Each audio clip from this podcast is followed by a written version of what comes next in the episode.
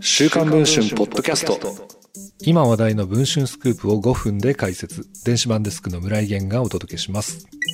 9月30日午前7時頃、兵庫県宝塚市のマンションに住む宝塚歌劇団の劇団員、有谷キーさんが敷地内で死亡しているのが見つかった事件。週刊文春は有谷さんが亡くなる前日の夜、母親に28日夜にはマンションから飛び降りることを決めていた。精神的に崩壊しているといった趣旨のメッセージを送っていたことを報じました。このメッセージがある28日に、アリアさんは同じ空組の上級生から集団リンチのような目に遭っていたことが週刊文春の取材で新たに分かりました。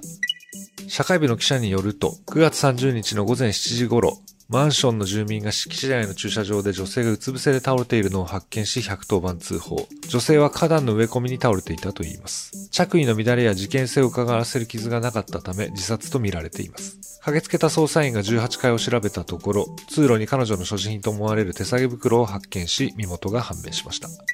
アリアさんが所属する空組の公演が初日を迎えたのは死の前日である9月29日。その日、アリアさんは普段と変わらず舞台に立ち帰宅したといいます。しかしこの日、アリアさんは母親宛てに28日夜にはマンションから飛び降りることを決めていた。精神的に崩壊しているといった趣旨のメッセージを送っています。一体何があったのでしょうか？アリアさんがメッセージを綴った28日は、翌日から開幕する空組の公演、パガードの投資稽古が行われた日でした。稽古中、アリアさんは4人の上級生から、下級生の不手際は全てお前の責任だと集団認知のような目に遭っていたと言います。ある上級生からマインドが足りない、マインドがないのかと罵声を浴びせられると、今度は別の上級生から、この嘘つきが、嘘つき野郎とメンバーされていたと言います。宝塚歌劇団の中で一体何が起きていたのでしょうか？